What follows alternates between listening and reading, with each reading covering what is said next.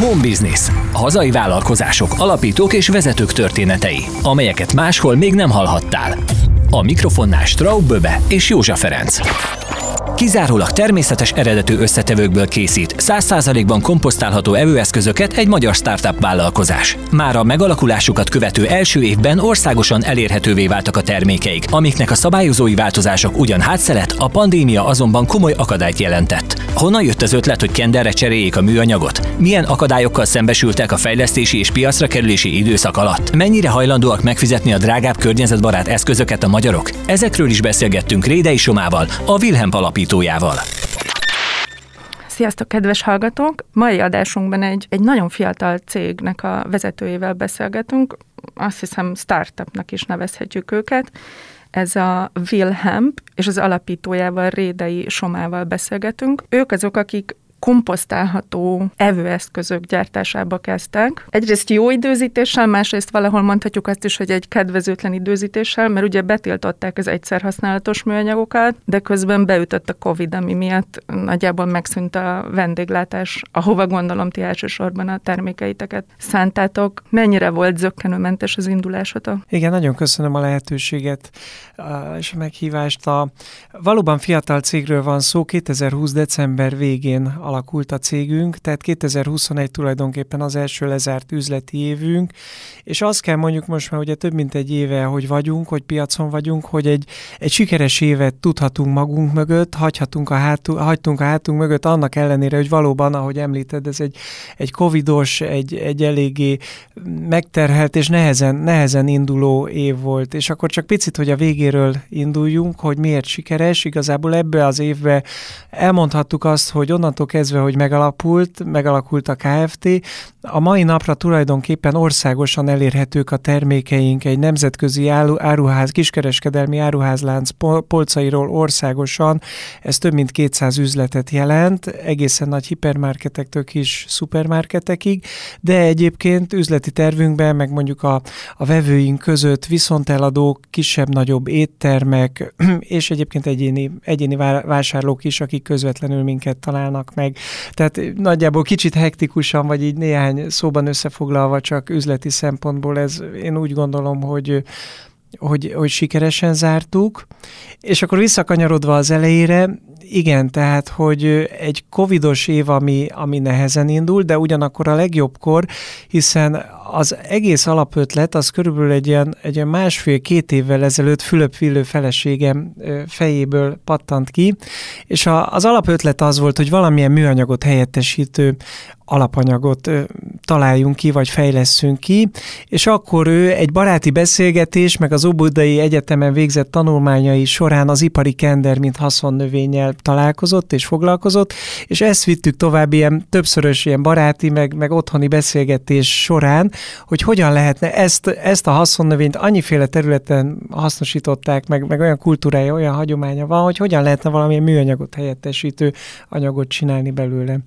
És akkor eleinte ezt ő egyedül vitte, de aztán egy idő után felvételt nyert egy programba, az Európai Innovációs Technológiai Intézet Climate Kick nevű programjába, ahol ötletfázisból megvalósításfázist támogattak, ahol ő ezt beadta, és kellett maga mellé valaki, és akkor úgy hozta az élet, hogy én ezzel szívesen foglalkoztam, meg tetszett is, meg így benne voltunk ezekbe a beszélgetésekbe, hogy hogyan lehetne megoldani, hogyan lehetne megvalósítani. És első körben, tehát maga az ipari kender az egy száraz, tehát ha porrá is van darálva, ez egy száraz anyag, ezt önmagában azért valamit kezdeni kell vele, hogy ez műanyagot helyettesítő, mondjuk granulátum formába hozzuk, és akkor mi a politeilsavat, a PLA-t találtuk, hogy ezzel lehetne összekeverni, az lenne a kitöltő anyag, és ez a kettő együtt egy olyan egyveleget tudna alkotni, ami aztán termékké formálható.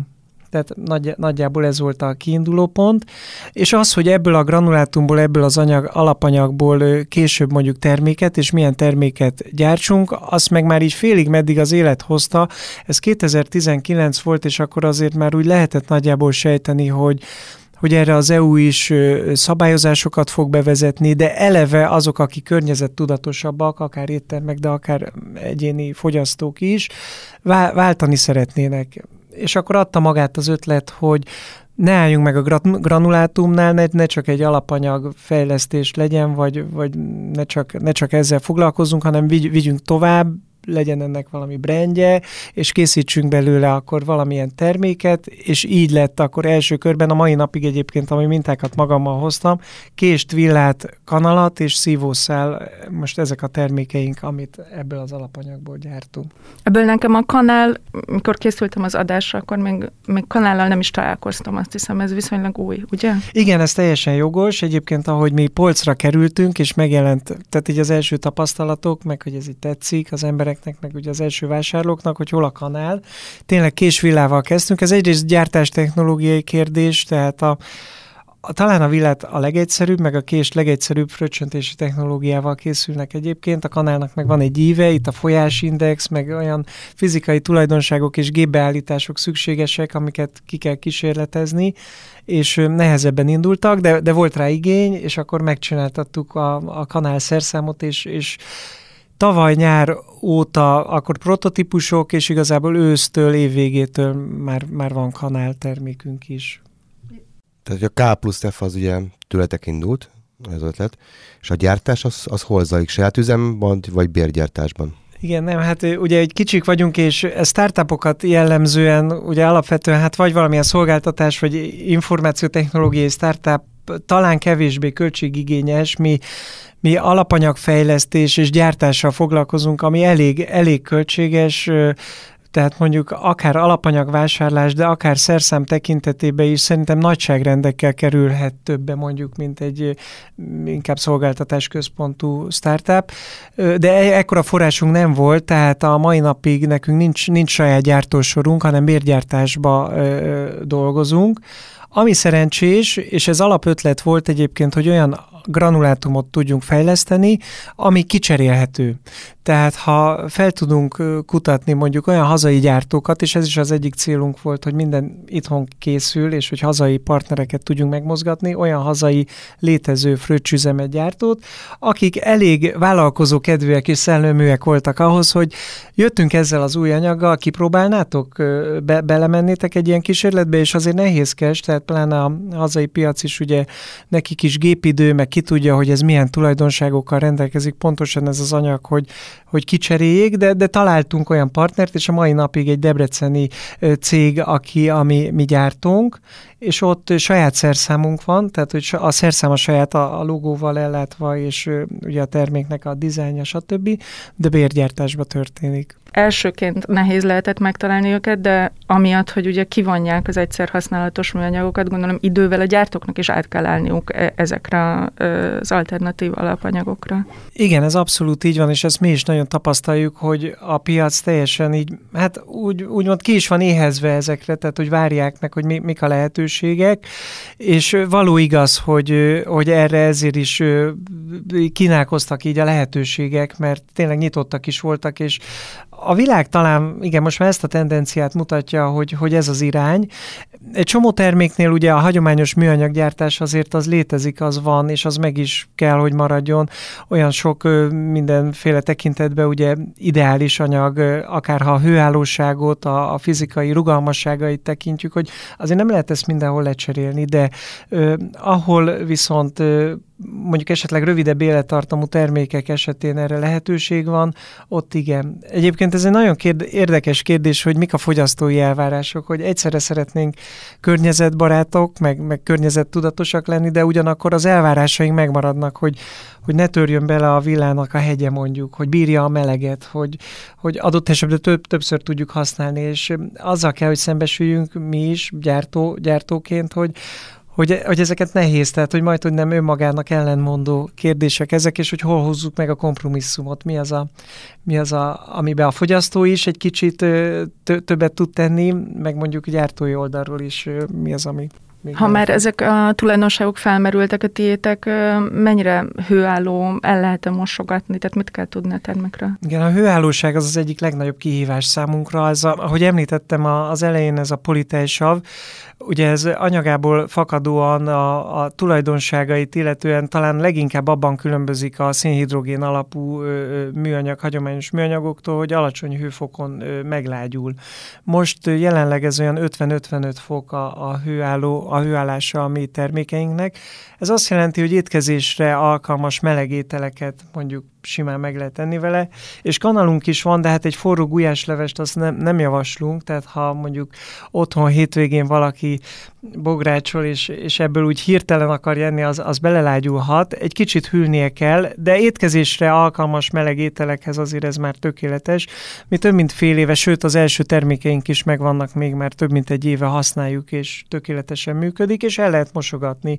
Kézimosogatást javaslunk erre is, pont az alacsony ilyen lágyulás hőfok miatt nem javasoljuk a gépi mosást, de vannak egyébként olyan mosogatógépek, amik ökoprogrammal alacsonyabb hőfokon kibírják, de mondjuk 15-20-szor simán, tehát hogy mi erre csináltunk vizsgálati jegyzőkönyvet, és ez igazolt, hogy ott nem lesz tömegcsökkenése, és az anyag nem... Tehát ez nem egy egyszer használatos eszköz. Így van, igen, ezeket nyugodtan. A szívószálakat is egyébként mi tényleg több mint fél éve gyerekek használják, ez otthoni körülmények között el lehet ezeket mosogatni, és lehet újra használni. És mennyi a termékek lebomlás ideje? A lebomlás az egy nagyon fontos szempont volt. Ez az első perctől kezdve, igen, tehát hogy hogyan lehet környezetbarát a termékünk, és a legfőbb tulajdonsága ezeknek a termékeknek, hogy komposztálható, tehát lebomlik. A rostszál, természetes növényi rostszálak pedig kifejezetten előnyösen segítik ezt a folyamatot. Már maga az alapanyag, tehát a PLA is egy komposztálható alapanyag, ez is bevizsgált körülmények között, talán nyugodtan mondhatom a hazai partnerünk nevét, a Profikomb Kft., akikkel mi az elejétől kezdve együttműködünk. 28 nap alatt látványosan degradálódik, és azt mondhatjuk, hogy egy hónap alatt ez komposztálható, komposztálódik. Ugye mindig felmerül a kérdés, hogy milyen körülmények között, és hát ezt ipari körülmények között tudjuk bevizsgáltatni, teszteltetni, a Profikomp is. Egyébként most kaptuk meg nem olyan régen a TÜV Ausztriától az O-compost szabványminősítésünket. Ez egy nagyon komoly Európai Uniós szabványvizsgálat, itt is több teszten mindenféle kioldódás és dezintegrációs teszteket végeztek, és működött, tehát hogy igazoltan működött, 28 nap alatt ipari körülmények között komposztálódik. Most ettől se kell megijedni, hogy ipari komposztálás, mert ilyenkor kapjuk mindig az észrevételeket, hogy jó, de csak ipari, mi történik vele otthon? Hát erre mindig azt mondjuk, hogy mondjuk egy barackmagot, egy dióhéjat, vagy ha valaki tojáshéjat berak. Most ezek különböző vastagságú természetes zöld hulladékok, és nem várjuk el egyiktől se, hogy mondjuk egy hónap alatt eltűnjön, vagy egy csirkecom, vagy nem tudom. Tehát ilyen alapján én mindig azt mondom, hogy a TÜV Ausztriától lehet, hogy egy szilvamag se kapna industrial O-compost szabványjelölést, mert azokat a követelményeket nem hozza. A három dolog szükséges ahhoz, hogy ez a komposztálási folyamat vagy a lebomlás elinduljon, ez a sötétség, megfelelő páratartalom és hőmérséklet, és ez garantálja egy ipari komposztelep, és mondjuk otthon egy házi komposzt, ez ugye attól függ, hogy az ország melyik részén, vagy mondjuk melyik országban, meg hogy mennyire van a közepén, vagy a szélén az adott termék, meg fog történni, és el fog kezdődni a lebomlás. Ugyanígy kommunális hulladékként, tehát ez is egy fontos üzenetünk. Ma per pillanat Magyarországon a zöld hulladékot, vagy a komposzt hulladékot mondjuk így központilag nincs különgyűjtve. Nyugodtan be lehet dobni ezeket a kommunális hulladékba, semmiképp ne a műanyagba, mert azokkal nem lehet együtt újrahasznosítani, hanem a kommunális hulladékba, ahol ugyanúgy elkezdődik előbb-utóbb a lebomlása ezeknek. 1-2 év alatt garantáltan egyébként. Ti egyébként nem próbáltatok ki otthon elásni a kertbe valahol? De, igen? Erre egyébként több kísérletünk van. Ugye, hát nehéz megtalálni, ezért jobb egyébként a Profikom, mert ők ezt így tudják, hogy hogyan kell, de szép, tehát ha el van ásva, mondjuk ott szépen megtörténik. Tiétek már eltűnt. Igen, szét, tehát egy apró darab. Nincs mikroműanyag, ez is egy nagyon fontos tulajdonság, hogy szemben mondjuk egy hagyományos műanyaggal itt nem keletkezik. Ha már itt tartunk egyébként az ipari komposztnál, azt hiszem, hogy beindult már ez a szolgáltatásotok, hogy ti visszagyűjtitek adott esetben ezeket az evőeszközöket, és elszállítjátok a partnerhez, vagy hogy áll ez a folyamat? Igen, ez elméletben meg az első pillanattól kezdve mi ezt így szerettük volna, és szeretnénk is bevezetni. A megvalósítása már azért nem annyira könnyű. Mondjuk vegyünk példaként egy vendéglátóipari egységet, akkor ugye most az lenne ott az elvárás, hogy a mi termékeinket, egyébként ezek lehetnek ételhulladékkal szennyezettek, az nem gond, sőt, az is még így pozitívan befolyásolja a lebomlást, tehát ez segíti.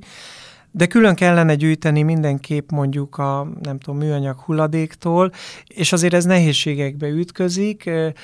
Most folyamatban van egyébként több partnerrel is az egyeztetés, és megvan rá a fogékonyság, tehát előbb-utóbb lesz már ilyen projektünk, most az első ilyen pilot projektet készítjük elő, ahol ezt ténylegesen megoldhatjuk. Ugye más vendéglátóipari egységnél, meg más mondjuk egy háztartás esetében, nem az lenne feltétlenül, hogy mi ott érte megyünk, hanem mondjuk közös gyűjtőhelyek.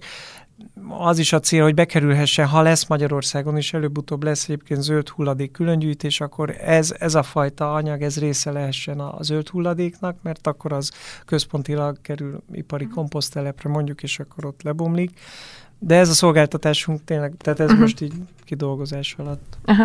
De egyébként vendéglátóknál, bocsánat, ez működhetne, hogy megrendelnek, ipari mennyiséget belőle, és amikor kiszállítjátok, elviszitek tőlük. Igen, pont ez a modellünk, vagy ez lenne a modellünk, hogy mindig, mikor újat viszünk, akkor a régit elhozzuk. Mondjuk ez úgy lehetne egyszerűbb esetleg, és most pont ezen is dolgozunk, hogy portfólió bővítéssel még többféle terméket gyártsunk, ha mondjuk egy adott partnerünk 4-5 féle termékkel dolgozik, ezt mind mi tudjuk adni, tehát csak ilyen hulladék keletkezik nála, akkor nem is kell azt nagyon külön gyűjteni, arra kell figyelni, hogy más külső hulladék ne kerüljön mondjuk ebbe a gyűjtőbe, de akkor azt egységesen lehetne kezelni, és akkor azt el lehet hozni. Igen, tehát hogy de ez egy célunk. Milyen további termékekre gondolsz? Például poharat, most pohárgyártása folyamatban van, és az első kísérletek jól sikerültek, az a szívószához hasonló, egy kicsit vékonyabb faluanyag. Tányért lehetne, még ilyen tégelyeket, dobozokat, tehát például egy hamburgerezőben mondjuk a ketchupös vagy egyéb szószoknak a tégei. Ezekre nagy igény van különben, és mindenhol keresik ott is. Ugye a szubdirektívában nem ezek közül, tehát nem minden termék esik bele, de sokan odafigyelnek már rá. Az azért fontos tényezője, hogy ez drágább, tehát lényegesen drágább a hagyományos műanyagnál, körülbelül 5-szörös a szorzó.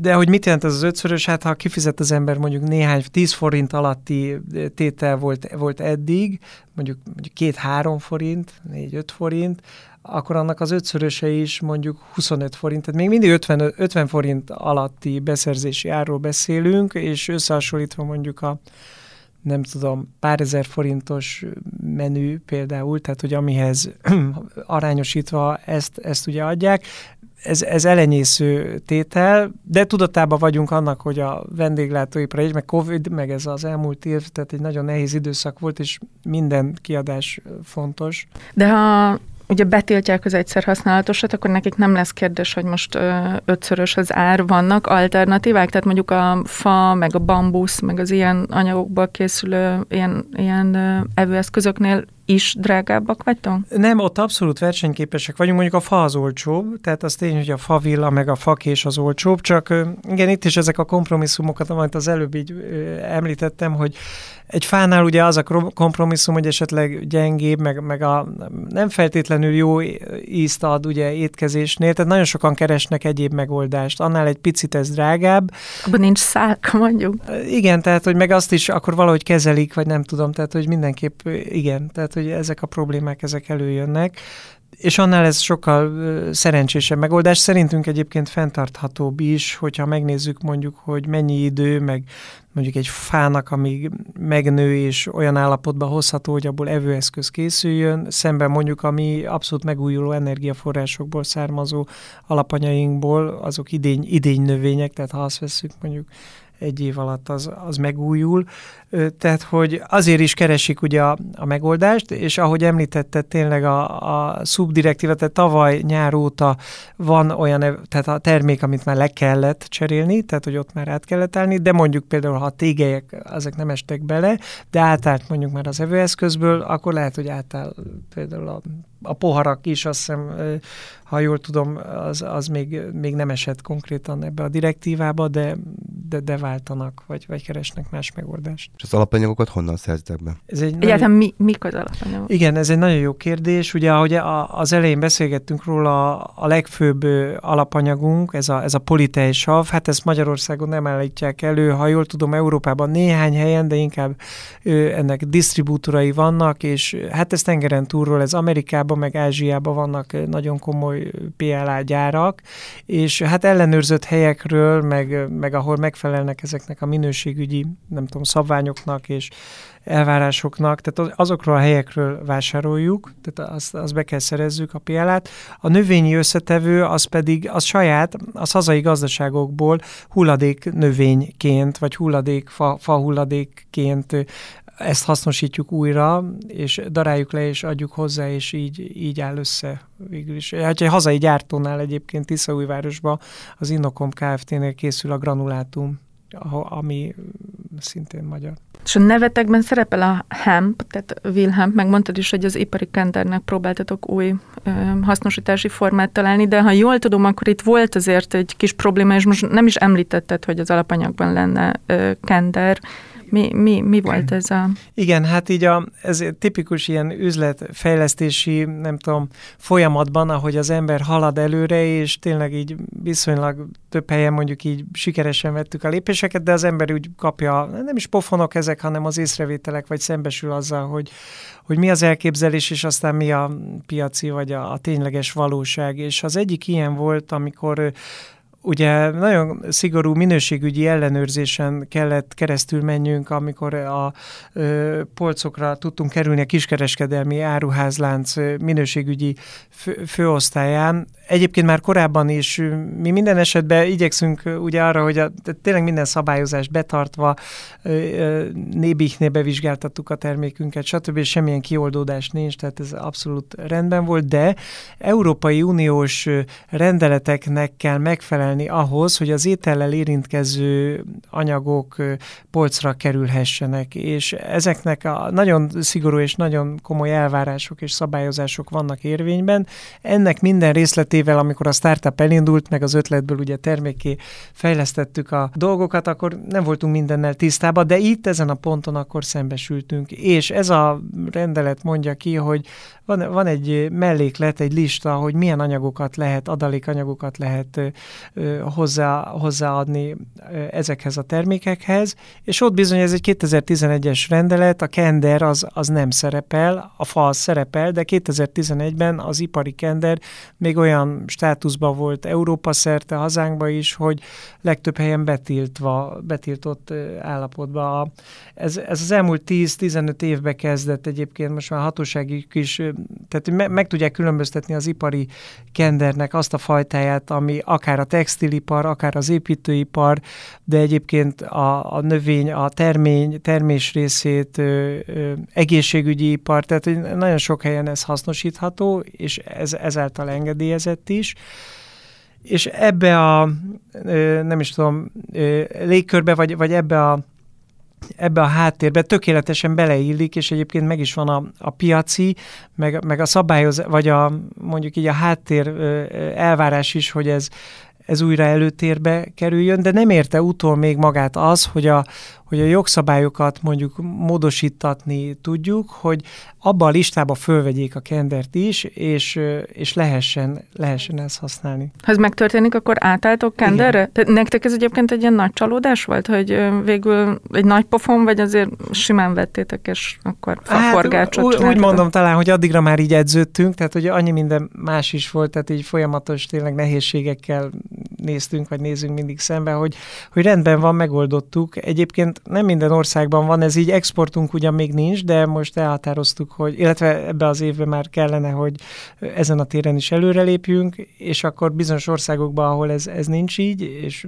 nincs így leszabályozva, ott mehet. Addig, amíg nálunk ez ilyen szabályozások mellett van, addig cserélnünk kellett, és egyébként szeretnénk visszatérni, igen, tehát, hogy ez... Az olcsóbb egyébként, mint a faforgács? Ugyanúgy növényi hulladék, tehát, hogy igazából ezzel mondjuk van, ahol szabadulni is szeretnének, ilyen szempontból olcsóbbnak is tekinthetjük, de nagyjából ugyanolyan olcsó kategóriáról van szó. A rost tartalma miatt nagyon érdekes, mert a rostszálak az annyira egyedi, tehát ugye a kender növénynek ez egy annyira jó tulajdonsága, egyébként a textilipar is, innen a kender kötél, a zsákok, a hajó vitorlák, tehát hogy ezek mind olyan felhasználási területek ezeréves hagyománnyal, meg kultúrával, tehát ezek a jó tulajdonságok, ez a rostszál, ez itt is megjelenik, és ez itt is tudja hozni. Ez olyan startupok, akik valamilyen innovatív terméket gyártanak, vagy hoznak létre, és ráadásul még a terméknek a terjedését a szabályozás is valamilyen szinten segíti. Az általában a kockázati tőkebefektetőknek egy elég kedvelt célpontja. Ti dolgoztok kockázati tőkebefektetővel? Igen, és köszönöm szépen is a kérdést. Tulajdonképpen az egész megalakulásunk, és már a kezdetünk az ennek volt köszönhető. Egy versenyen, a Startup Plastic Surgery versenyen vettünk részt 2020-ban, és ennek eredményeképp nyertünk kockázati tőkebefektetést, a High Venturesnek az első fázisát, és ennek köszönhetően tudtunk elindulni, és tudtuk megalakítani a céget, és aztán viszonylag hamar, vagy így az üzleti, meg pénzügyi tervünknek megfelelően végül is haladgattunk, és fogyott is el végül is a pénzünk, emellett mondjuk piacot is sikerült azért valamennyire szerezni, de még mindig abban a fázisban vagyunk, hogy önmagunkat, hogy fel tudjuk tartani, hát szerintem mondjuk az elkövetkezendő 1-2 év, tehát azért az, hogy nyereséges legyen a vállalkozás, ahhoz idő kell, és most egy második körös befektetésen is túl vagyunk, itt pedig az Oxo Labs, aki még támogatta a mi munkánkat, és az ő segítségükkel haladunk most tovább. Itt elsősorban portfólióbővítés, meg nemzetközi piacra lépés, tehát hogy nagyjából ezek a tervek, illetve ezeket tudjuk a kockázati tőkebefektetők segítségével elérni. Ha már itt ilyen számok szóba kerültek, elmondanád, hogy nagyjából milyen a gyártói kapacitásotok, illetve mennyit gyártotok, mi a forgalom, hányan dolgoztok ebben a Kft-ben? Igen, tehát a cégben 3-an szereplünk, Fülöp Villő feleségem és jó magam, illetve Szűcs Gergely a harmadik társunk, tehát hogy így vagyunk 3-an, és egyébként a kezdetektől fogva végül is így 3 fő, így a fix alapja a startupnak. Van egy grafikus designer, egy webfejlesztő, illetve most egy marketinges kollégával is bővül a csapat, akik projektszerűen dolgoznak be. Az összes többi partnerünk végül is szintén projektszerűen külsős, de állandó partnereink. A kapacitás tekintetében pedig a tervekben körülbelül 1 tonna alapanyag feldolgozása szerepel havonta. Nagyjából ennek a felénél tartunk most, tehát az elmúlt évben is egy átlagot számolunk, mondjuk tavaly olyan május, nyár eleje óta vagyunk a polcokon, és nagyjából ez a fogyás, vagy ez a nagyságrendű termelés volt, de ezt szeretnénk mondjuk ennek többszörösére, tehát akár havi mondjuk 2-3 tonnára, ez ilyen optimista becslés, de hogy idáig eljut. És ez végtermékben mit jelent? Igen, hát ez per pillanat most olyan 200-300 ezer darab termék havonta, ez külön késvilla. A késvilla fogy a legjobban. Egyébként nagyon érdekes, hogy a villa sokkal jobban fogy, mint a kés, tehát hogy lehet, hogy ezt várhattuk volna is, de tény az, hogy a piacon csak villát jobban, tehát abból egy picit több, illetve nagyjából hát ennek körülbelül a fele még az, ami a szívószál nagyságrendileg, tehát hogy ott is van egy pici ingadozás, de nagyon sok helyen keresik egyébként a szívószálat is, mint termék, mert sok helyen mondjuk vannak olyan italok, aminek a fogyasztásához mindenképp kell a szívószál. És a célcsoport az inkább lakossági vásárlók, vagy inkább elmennek a horeca irányba? Ez is egy nagyon jó kérdés. Az elejétől kezdve már így próbáltuk elméleti síkon, amikor még nem voltak kezünkbe a termékek, ezt így kitalálni, és beállítani, és akkor mi egy olyan modellt építettünk föl, ami B2B, tehát hogy alapvetően viszonteladók és horeca, mondjuk, de azt mutatja a tapasztalat, hogy a B2C, vagy ez a B2B2C, tehát hogy a közvetlen fogyasztói érdeklődés is viszonylag nagy, tehát egyre erősödik mondjuk ez a lábunk is, vagy a kiskereskedelmi polcokon keresztül a közvetlenül fogyasztókhoz, de mi alapvetően azért inkább viszonteladókat keresünk, tehát mondjuk ha külfölddel tárgyalunk, vagy hazai partnereknél is inkább a viszonteladók, meg inkább a horeca, tehát hogy inkább ez a vonal. És hogyha külföldről esett már szó, ott milyen formában képzeljétek el a terjeszkedést? Tehát ott gyártanátok, vagy oda szállítanátok? Ez egy jó kérdés. Alapvető szempontunk az is, hogy a karbonlábnyomunkat viszonylag alacsonyan tartani. Most környező országokban simán elképzeljük, hogy exportként, tehát itt most már csomagolás, meg karton, meg raklap, tehát hogy ezeket úgy szépen össze tudtuk tenni, és erre most már így képesek is vagyunk kapacitásban, hogy mondjuk kamionos szállítással környező országokba ezt tudjuk eladni. Ennél távolabb, mondjuk adott esetben, nem tudom, tengeren túl, vagy tehát ott érdemes lenne azért valahogy a technológiát úgy exportálni, vagy ott valami olyan konstrukciót kitalálni, hogy a gyártás ott történjen, hiszen semmi értelmét nem látjuk adott esetben mondjuk, hogy Amerikából az alapanyagot megvesszük, az egyszer átjön, itt feldolgozzuk, és aztán vissza termékként, akkor már egyszerűbb lenne egy olyan modellt kidolgozni. De tényleg ez egy fontos szempont, hogy karbonlábnyomunk az alacsony legyen, és hogy mennyire fontos egyébként, hogy erről mondjuk minősítéseket szerezzünk, szerintünk így a piacon, pláne nemzetközi piacon, és a hitelességünket ugye az erősítheti, nem csak, hogy mondjuk beszélünk róla, hanem bizonyos jelzések ott vannak a csomagoláson, így például mondjuk ez a hazai termék jelzés, vagy az előbb említett TÜV Ausztria O-compost jelzés. Nem olyan régen kaptuk meg szintén egy osztrák minősítő cégtől a Green Brands jelzés használatát, ami kifejezetten arra vonatkozik, hogy a cégünk nem egy greenwashing, tehát hogy nem csak olyannak akarunk tűnni, hanem odafigyelünk arra, hogy a gyártási ciklus minden folyamatába alacsonyan tartsuk a karbonlábnyomunkat. Említetted, hogy 3-an vagytok a cégben. Mi a munkamegosztás? Igen, ez egy nagyon jó kérdés. A legtöbb megvalósítás és megoldásban nekünk Gergő a fő segítség. Egyébként, hogy honnan kötődik így az ismertség, a Gergő nekem egyetemi csoporttársam volt, és régóta ismerjük egymást, de előtte a feleségemnek, a Villőnek gimis osztálytársa volt, és rajta keresztül ismerem egyébként a Villőt is, tehát egy ilyen régi kötődés, régi barátság, és azt kell mondjam, ennek köszönhetően remek az együttműködés, és nagyon jól meg tudjuk osztani. Tehát én inkább próbálom mondjuk háttérből irányítva a Gergő megvalósításával, Villő pedig, ő most még máshol is dolgozik, inkább az ilyen stratégiai kérdésekben, hogyha nem tudom, milyen irányba kell a céget továbbvinni, ő ezekben segít. És mi ez az első vállalkozásotok? Honnan kerültetek ide a vállalkozói létbe? Hogy képzeljük el a hétköznapokat? Ültök otthon a családdal, és ilyen biopolimerekről beszélgetek a vasárnapi ebédnél?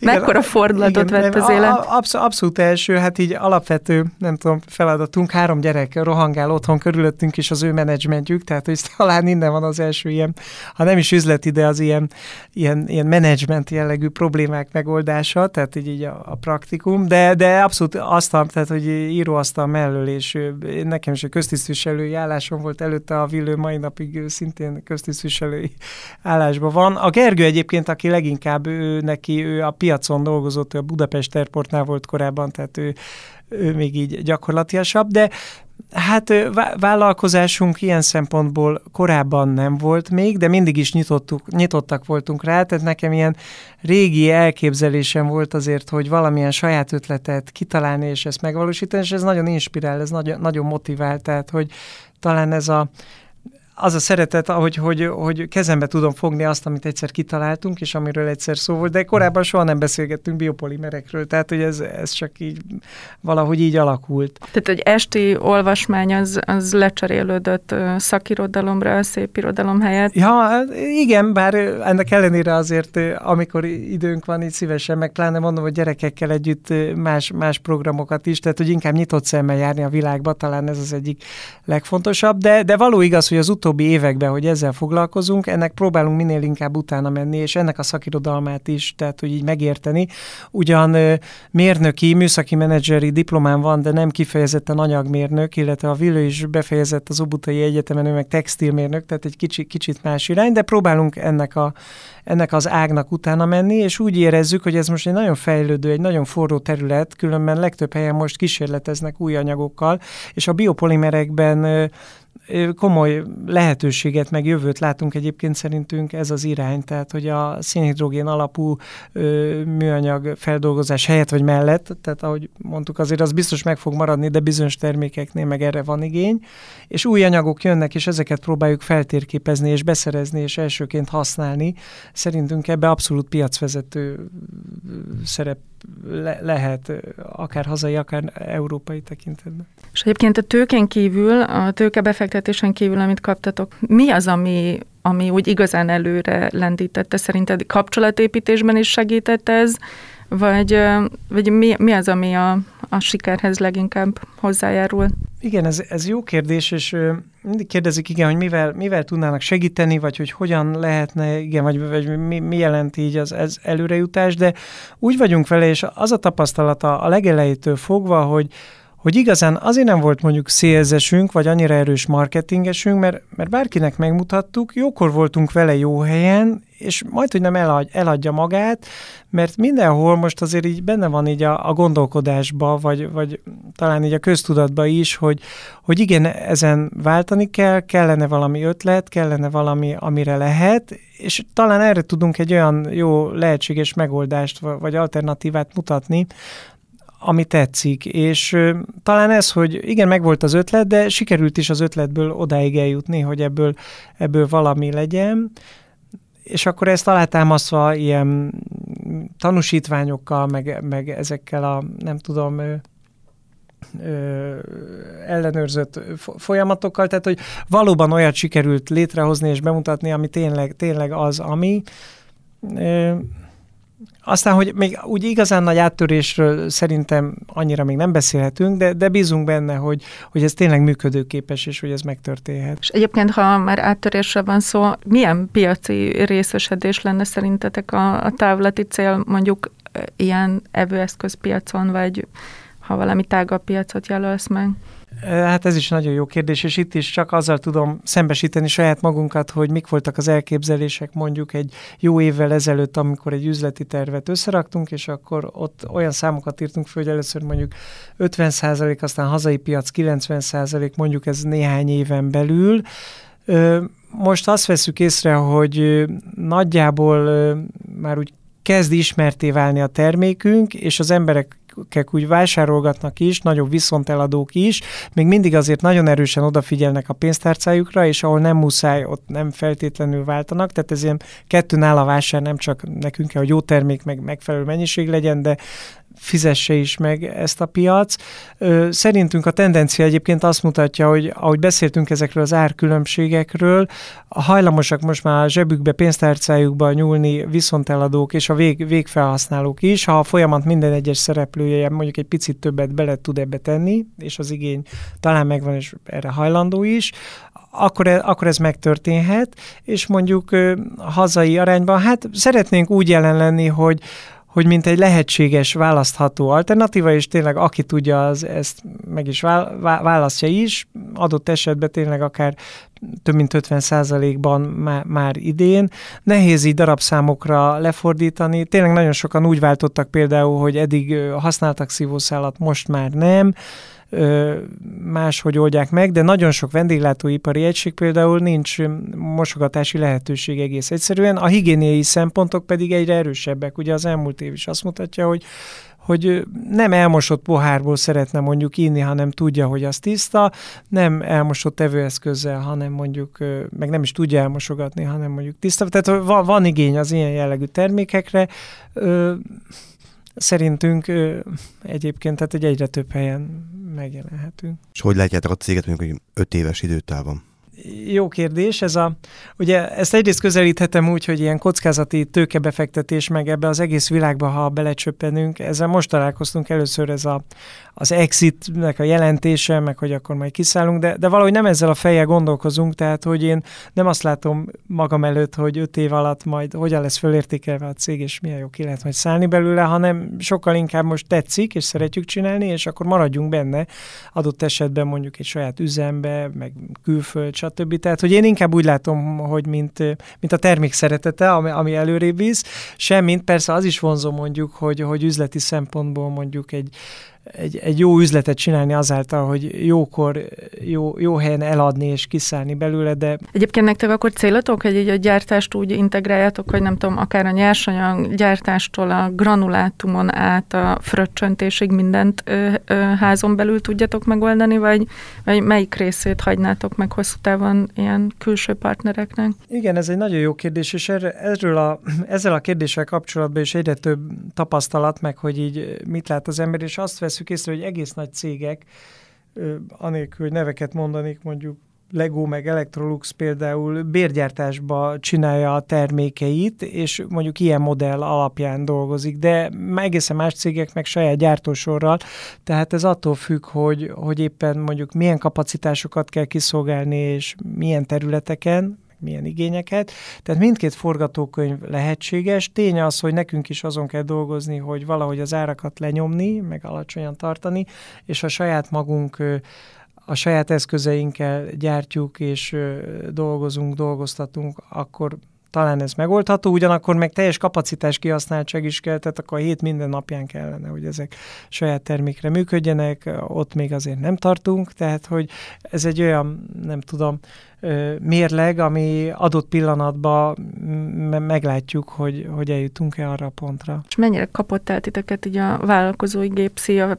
fejetekben pörög egy rakás új ötlet, vagy azért ezt az egy családi vállalkozást dédelgetitek reményeitek szerint sokáig? Ez jó kérdés, ötletek mindig vannak. Most nekem speciál annyira tetszik ez, hogy nem az íróasztal mellett kell ülni, hanem kézzelfogható dolgokkal foglalkozni, jönni-menni, és tényleg teljesen megváltozott így az életmód az elmúlt 10-15 évhez képest, mondjuk, hogy engem abszolút ez motivál, konkrétan ezen belül, de egy csomó más ötlet is van, most nem akarok... De hogy az a típus vagy, aki így felépíteni szereted a céget, vagy még erre nem tudsz válaszolni, vagy majd szereted, nem tudom, 20 évig működtetni a jól működő rendszer?